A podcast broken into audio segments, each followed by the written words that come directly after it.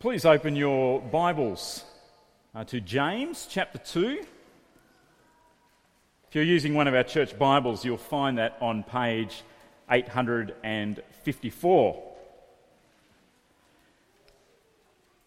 Uh, to remind you where we were last week in chapter 1, or to uh, catch you up if you weren't here uh, with us last week in our uh, current sermon series in the book of James, The Subtle Art of Living Well.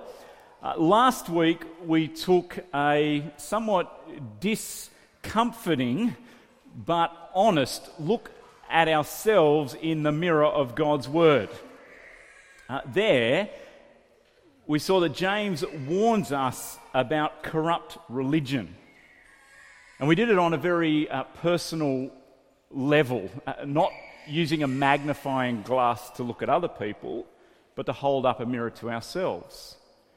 Religion is corrupt, remember, when we fail to hear God's word.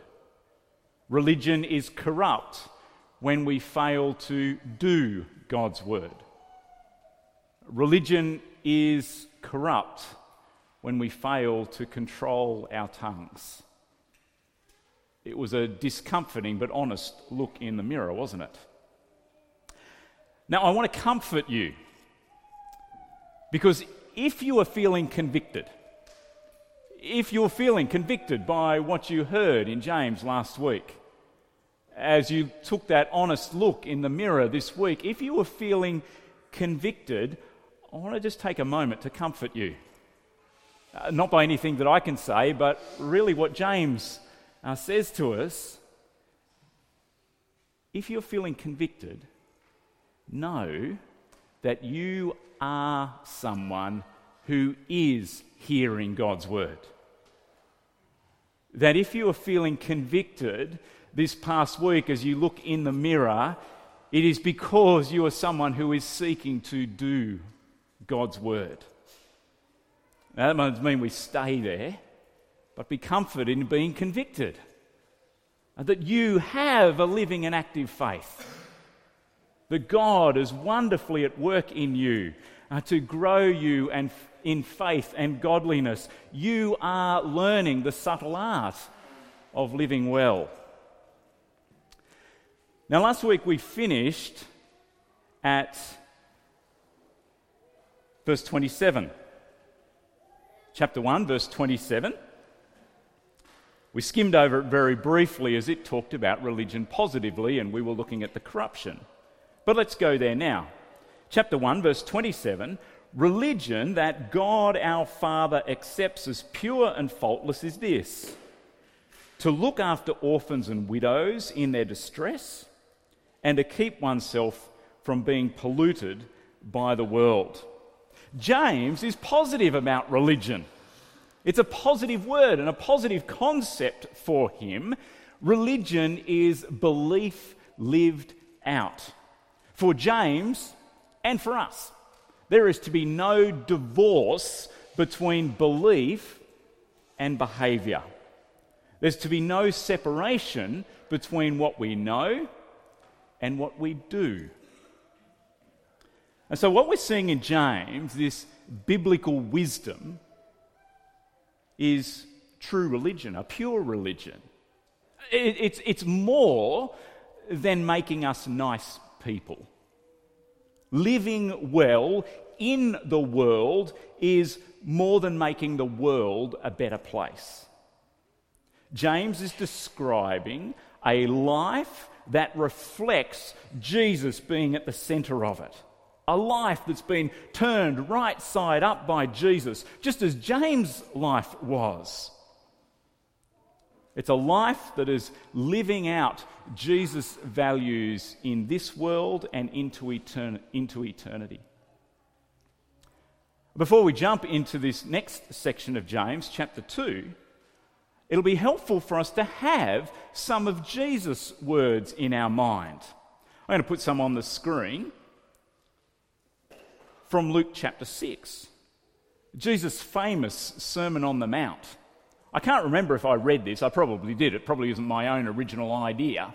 I wonder how much James's letter is a kind of commentary on the Sermon on the Mount. I'm seeing lots of echoes and reflections there. You might keep that in mind here. These are some things that Jesus said Blessed are you who are poor, for yours is the kingdom of God. Jesus says, But woe to you who are rich, for you have already received your comfort. Jesus says, No good tree bears bad fruit, nor does a bad tree bear good fruit. Each tree is recognized by its own fruit. People do not pick figs from thorn bushes or grapes from briars. A couple of things that Jesus says about the rich and the poor in this world, and what he says about good and bad fruit. That what we see on the outside comes up out of our heart. As James is going to tell us about living well in the world, not just making the world a nicer place or being nicer people, but it reflects the goodness of Jesus that is coming up out of our hearts, that affects what we think and what we say and what we do. Now, James takes all this and in chapter 2 applies Jesus' values with a particular focus to the subtle art of living well when the poor cross our path. You got chapter 2 in front of you? James chapter 2 says this My brothers and sisters, believers in our glorious Lord Jesus Christ, must not show favouritism. Suppose a man comes into your meeting wearing a gold ring and fine clothes, and a poor man in filthy old clothes also comes in.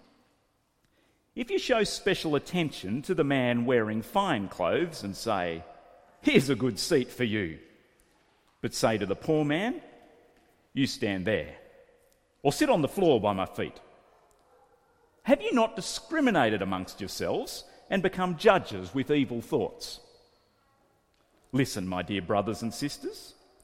Has not God chosen those who are poor in the eyes of the world to be rich in faith and to inherit the kingdom he promised those who love him? But you have dishonored the poor. Is it not the rich who are exploiting you? Are they not the ones who are dragging you into court? Are they not the ones who are blaspheming the noble name of him to whom you belong? If you really keep the royal law found in Scripture, love your neighbour as yourself, you are doing right. But if you show favouritism, you sin and are convicted by the law as lawbreakers. For whoever keeps the whole law and yet stumbles at just one point is guilty of breaking all of it. For he who said, You shall not commit adultery, also said, You shall not murder. If you do not commit adultery but do commit murder, you have become a lawbreaker.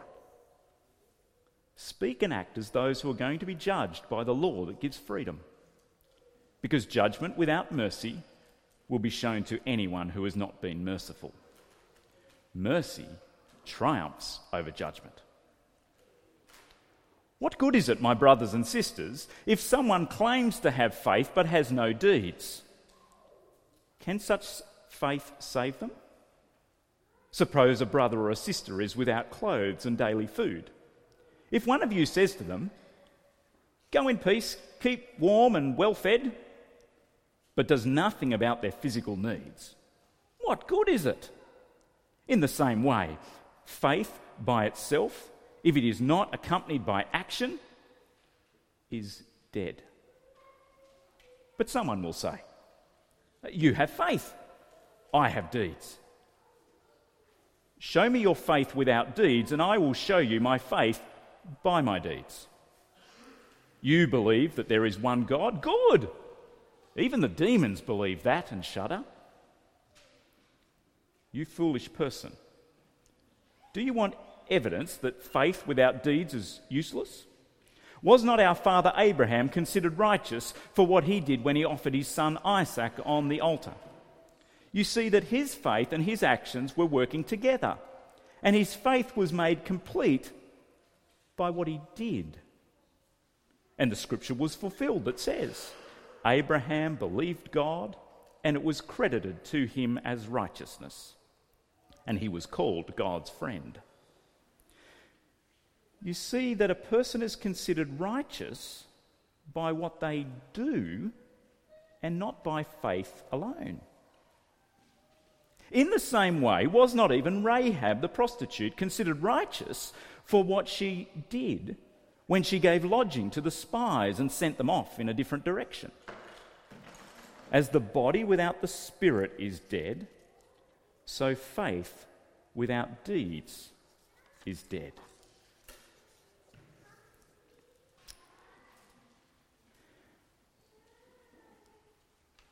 Now, what we've just read captures a very clear and specific application in verse 1. Don't show favoritism. Don't privilege the rich over the poor. Don't see a distinction. Don't discriminate uh, between the two. James is very clear and very specific on this application. But before we get right into these verses, it's important to note who James' command is directed to in relation to Jesus. Verse 1 my brothers and sisters, his way of describing family, those who belong to the family of God, those who have come under the lordship of Jesus, those who are living a life of repentance and faith, those who are brothers and sisters in the faith, in the church, believers, he says, in our glorious Lord Jesus Christ. If you haven't noticed yet in James, he re- doesn't mention Jesus' death at all. He doesn't really mention the facts of the gospel. He doesn't mention Jesus' resurrection. He doesn't mention Jesus' ascension. He kind of all those things are assumed. But one thing that J- James does with this particular word glorious, it's kind of his shorthand way of capturing all of that. See, he describes Jesus here as glorious. The one who was raised from the dead, the one who was defeated death. He is glorious because he is the one who has ascended to God's right hand in heaven, the one who has a glorious rule over all things and everything into eternity. And so for James, no thing and no one can compare to Jesus' glory. And so, as brothers and sisters in the faith, as believers together in our glorious Lord Jesus Christ, anyone who recognizes Jesus' glory over everything will know that our criteria for measuring any other kind of glory and value is insignificant. With, with our own view, we might look out on, on people who are this much richer than us and this much poorer than us. But in light of Jesus' immeasurable glory, that scale just gets much, much closer together. And so, gold rings and fine clothes are meaningless before the riches of Christ. Amongst brothers and sisters, filthy old clothes are meaningless before the riches of Christ. James addresses us as brothers and sisters, as believers in the glorious Lord Jesus Christ, and in, and in light of that, there is to be no favoritism. James goes as far to say that favoritism is evil. Verse 2. Suppose a man comes into your meeting wearing a gold ring and fine clothes, and a poor man in filthy old clothes also comes in. If you show special attention to the man wearing fine clothes and say, Here's a good seat for you, but say to the poor man, You stand there or sit on the floor by my feet, have you not discriminated, shown favoritism amongst yourselves, and become judges with evil thoughts. At the moment at which that favoritism or that kind of discrimination comes into our minds, comes into our hearts, comes into our attitudes, that is evil. Gatherings of believers that honour Jesus will stand out in the world for the way that they welcome the rich and the poor together. I think about this for a moment. Our weekly gathering here in this hall should stand out as the most welcoming group that uses this building at any time.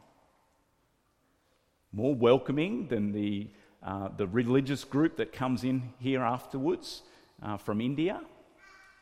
More welcoming than the, the skipping club that meets here on Saturdays more welcoming than the Lego club, more welcoming than after school care, more welcoming than a school assembly,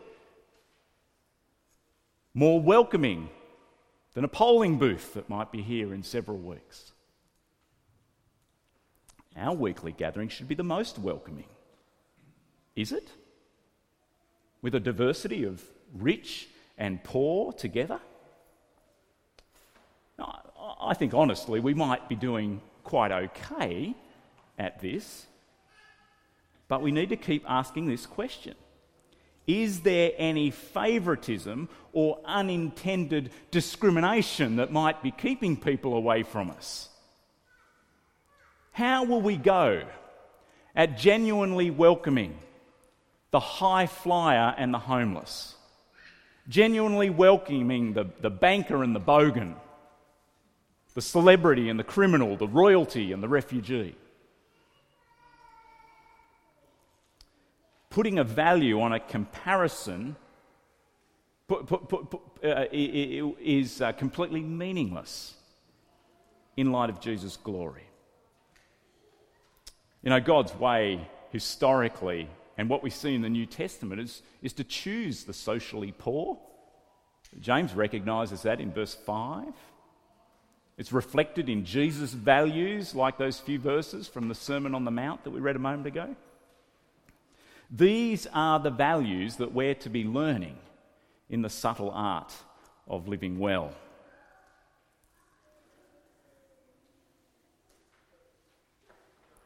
As James goes on,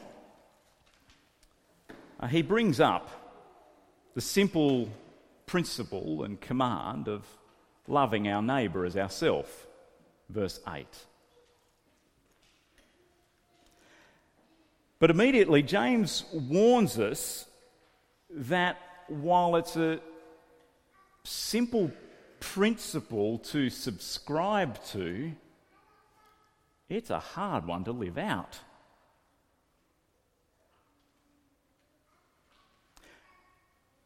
Favoritism easily sneaks back in. Let me give you a very practical example of this, which is something that we live with here at New Life. One of the things that I think we do really, really well is being aware of one, one another needs where a simple meal will help somebody along. Uh, perhaps the new baby in the family, somebody who's sick, uh, grieving, stressed at work, uh, finances not in such a good place. Uh, I know that behind the scenes there are lots of meals being shared almost all the time. Not organised by some official church roster, but by our ministry leaders and other caring people looking out and, and providing meals, sharing meals through, through rosters and, and, and, and one offs. It, it, it's a wonderful thing of, of sharing with one another when we're in need. Are we looking for and finding just as many opportunities to provide meals for the poor? Now I've got an answer for that. if James was sitting here, I want to say to James, well, well, th- these are the people that I'm in relationship with. Uh, the people in my, in my small group, the, the people who uh, come and visit me in my office, uh, they're the people that are, that are right in front of me. I, I'm, I'm seeing their need and I'm doing something about it. And I think James would say, Russell, brother, open your eyes. Do you know how many homeless people you walked past this week? Do you know how many children were dropped off for school here this week who don't have enough food? That come across the church car park, that walk past your office window? Russell, brother, open your eyes. James says, verse 8, if you really keep the royal law found in Scripture, love your neighbour as yourself, you are doing right. But, verse 9, if you show favoritism, if you bias your love of your neighbour in a particular way that's towards the people that you are only related to or only connected to, those who are doing well, those people that you are comfortable with, you sin. And you're convicted by the law as a lawbreaker. Where favoritism creeps in, we are not really loving our neighbour. If I'm more kind to people who are like me than I am to the poor, I don't love both the rich and the poor as I love myself. At this point, I am outside the law that gives freedom to live well. When we do really love our neighbour, with generous mercy, we show that we are people who know God's mercy. This is James' point in verse 12. Verse 12, he says, Speak and act as those who are going to be judged by the law that gives freedom. Because judgment without mercy will be shown to anyone who has not been merciful. Mercy triumphs over judgment. Not that mercy defeats judgment, but mercy smashes through it, but it's a kind of, it's related to the word here, um, uh, boast or exalt. Mercy exalts over judgment. We show that we are people who know God's mercy and we will not be judged. Here's point one for today there's no favoritism in comparison to the glory of Jesus when we really love our neighbour with mercy. Now, point two this is faith that works. This is theology with our sleeves rolled up. This is belief with blisters. Verse 14. What good is it, my brothers and sisters, if someone claims to have faith but has no deeds? Can such faith save them? Whoa! Aren't we saved by grace alone, through faith alone, in Christ alone, not by works? I was converted reading Ephesians chapter 2, verse 8. It is by grace you have been saved through faith, gift of God, not by works, so that no one can boast, especially Russell. Whoa! Eh, did you feel a little bit uncomfortable when we read this before, going, I know this is here in James, or perhaps not known this here in James, and this is just not what I'm expecting? There's not a contradiction in the New Testament contrary to what Martin Luther might have said. He, he didn't want James to be in the Bible, didn't think it passed the grade, thought James was deluded. Let me do it just really simply, and you might like to think about this more or read into it more. What Paul is addressing, what Paul is setting up a distinction of. Paul, who wrote Ephesians, Paul, who wrote Romans, Paul, whom, if we've been a believer for a little while, is pretty familiar with. Paul distinguishes between human works of the law, obeying God's Old Testament law and the sacrificial system, and all the other uh, laws that were introduced by the Pharisees and the religious leaders of the, of the Jewish sects in the first century. Paul is distinguishing between human works of the law and God's grace in salvation, what God does to save. Now, James is kind of clarifying something, not, not correcting Paul, but he's talking particularly about what is faith? It's not just an agreement to facts about Jesus. You see, faith alone is not just, well, I believe that Jesus is God. I believe that he died on the cross and that he, that he rose again. Uh, James says, verse 19, even the demons believe that. That is not faith. James wants us to see that faith is a whole of life reorientation round about Jesus. It is a belief and a behavior thing. He wants us to see that faith works. In both ways, you can interpret that phrase. Faith works. And verse 15, particularly in the care of the poor. This part of the letter brings James to a very clear point and a spirit inspired conviction that we need to hear and be cut to the heart with. A lively faith cares generously for the poor. Verse 15. Suppose a brother or a sister is without clothes and daily food. If one of you says to them, Go in peace, keep warm and well fed, but does nothing about their physical needs, what good is it? In the same way, faith by itself, it is not accompanied by action, is dead. But someone will say, You have faith, I have deeds. Show me your faith without deeds, and I will show you my faith by my deeds. You believe there's one God? Good. Even the demons believe that and shudder. A lively faith cares generously for the poor. That is a faith that works. Uh, very briefly, James goes on to say, well, look at Abraham. Abraham had a working faith. Verse 22 you see that his faith and his actions were working together.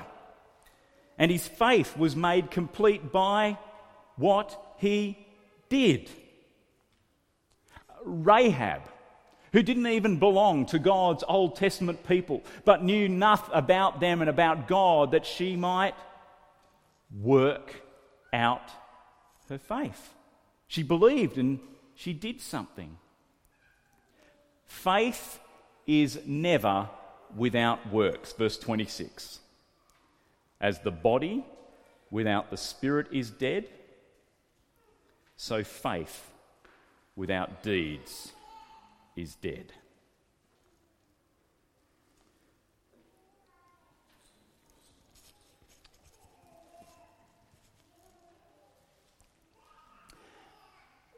Jesus once told a story He was telling it about himself. He said, When the Son of Man gathers all the nations before his glorious throne into eternity, he will sort people out.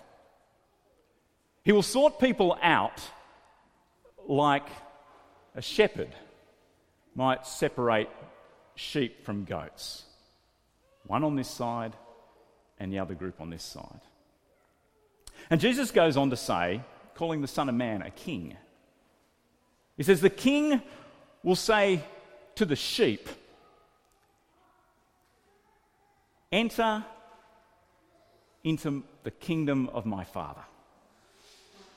Take what is coming for you in the kingdom. All that is good. And the king says, Here's why. Because I was hungry and you fed me. I was thirsty and you gave me a drink.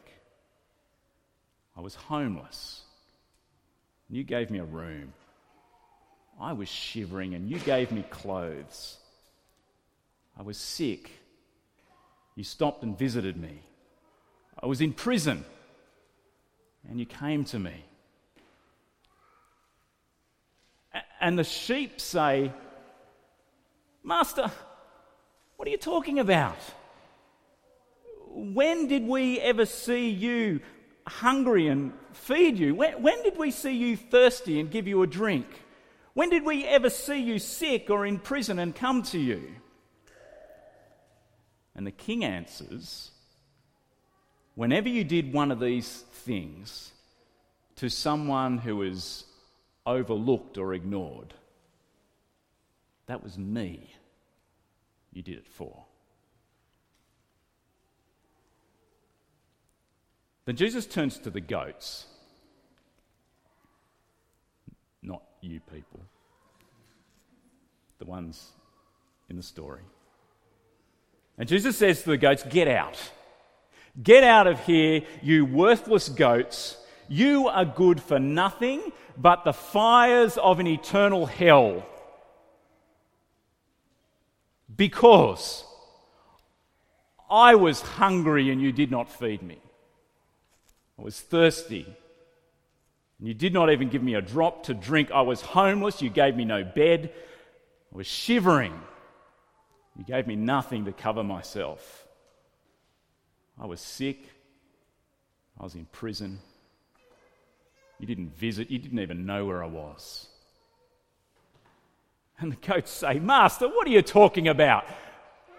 When were you hungry or, or, or thirsty? Or, when were you, you homeless or, or shivering or, or sick or in prison and we didn't help? We didn't see it.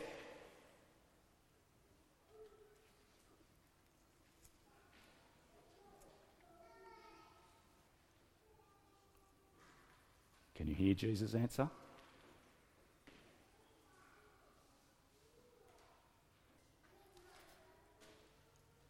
This is one of the mirror moments of James. A little bit discomforting, looking in the mirror of God's Word. Care of the poor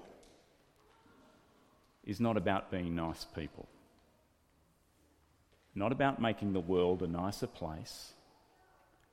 It's not a little hobby horse that James has for making his world a better place. James is deeply convicted by the teaching of his older brother and his master. And he wants us too to learn the subtle art of living well when the poor cross our path.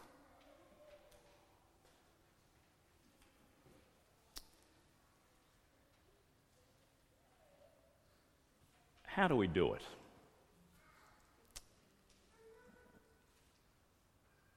I've lived in the world long enough to know that uh, seeing the poor is one thing, being convicted about being a person that, that, that should be helping, but what do I do? What's, go- what's going to be helpful? What's going to be practical? What's going to be sensible? What's going to be safe? What does this person actually need? You've experienced that, haven't you? Yeah.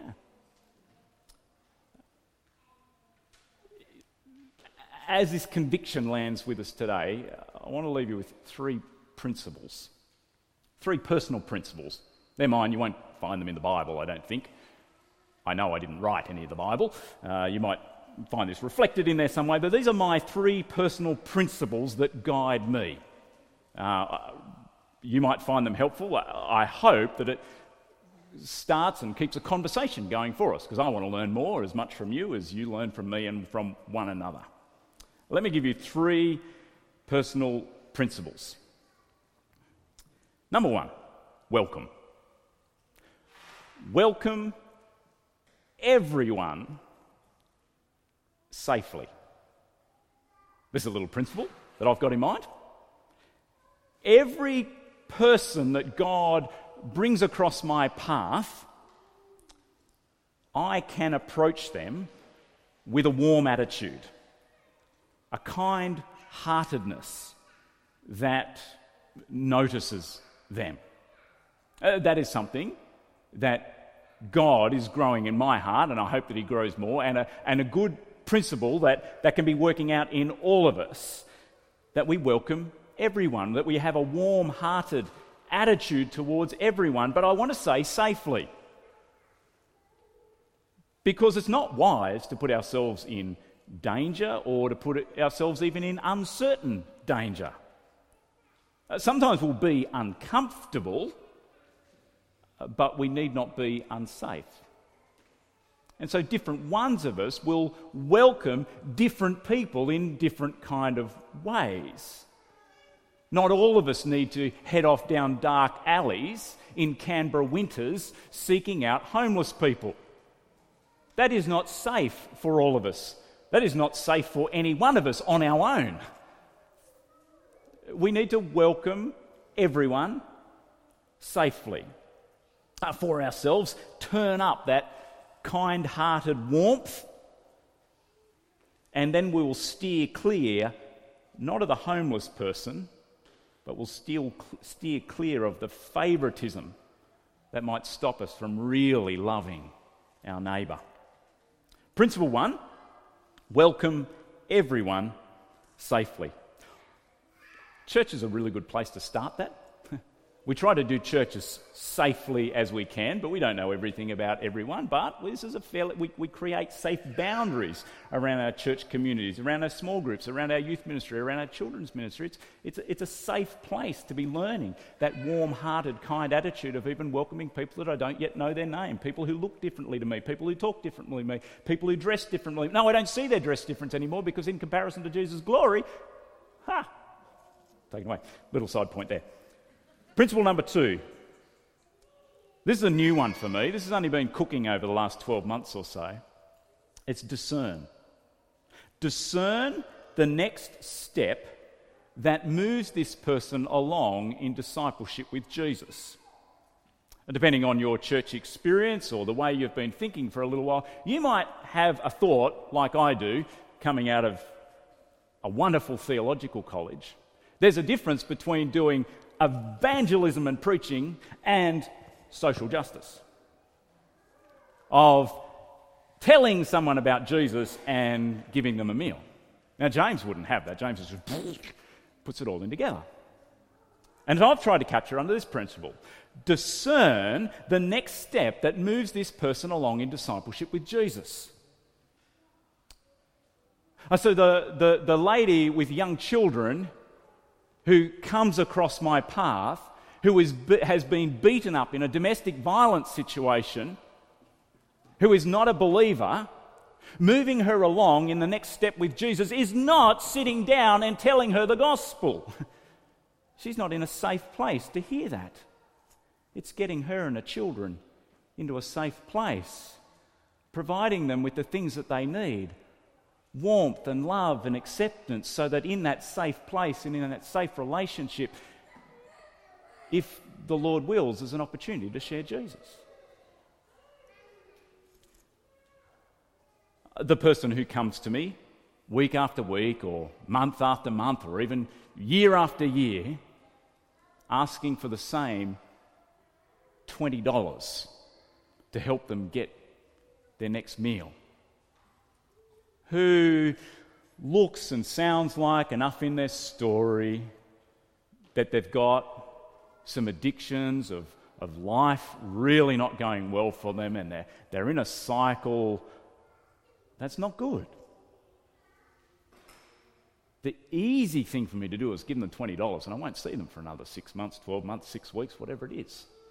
I can get on with my day. I can get on with preaching and pastoring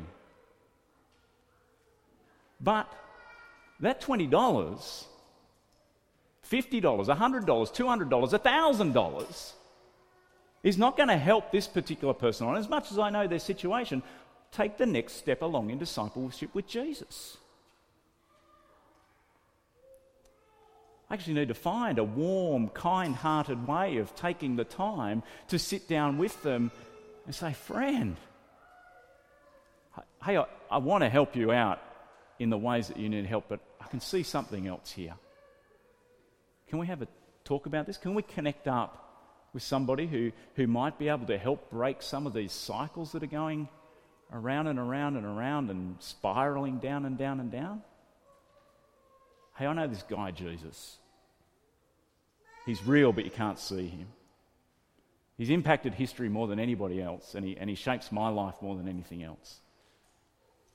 I'm not up here in the social class that I'm in uh, because of my effort or that kind of thing, or just avoided bad luck. Uh, I am where I am in life because of Jesus.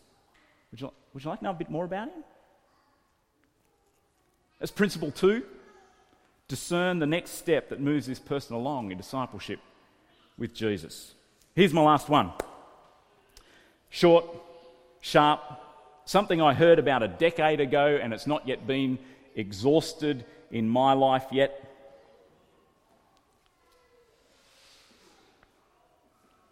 Not a photo of me. It's Brock's photo. But I don't think it's Brock either. Too much hair. And he drinks with his other hand. Be as generous to the poor as you are luxurious with yourself. Be as generous to the poor as you are luxurious with yourself. As a group, I think we live this out in our Christmas hamper project. Okay, at Christmas, a time where we particularly indulge in and enjoy and celebrate God's luxurious gifts to us in food and drink, but at the same time as being luxurious with ourselves, we're generous towards the poor. Uh, this last Christmas was the biggest Christmas hamper project we've pulled off. We've still got money in the bank for next year. We've still got food stored away that I've been able to give away during January. Well done. That's good. Compassion Child Sponsorship. As a group, as we raise children luxuriously in this world, whether their own or others uh, round about that we finance through our taxes and all that kind of thing, and that, that we just connect through and support family, as we luxuriously raise children in this world, in this uh, country, that we generously provide here through New Life around about 100 children in sponsorship in poor parts of the world. It's a great principle. But it's to be a, a year round mindset as we enjoy God's good and luxurious gifts that we keep thinking about how to generously share with the poor round about us. Welcome everyone safely. Discern the next step that moves this person along in discipleship with Jesus. Be as generous to the poor as we are luxurious with ourselves. And this is faith that works. It's the subtle art of living well when the poor cross our path.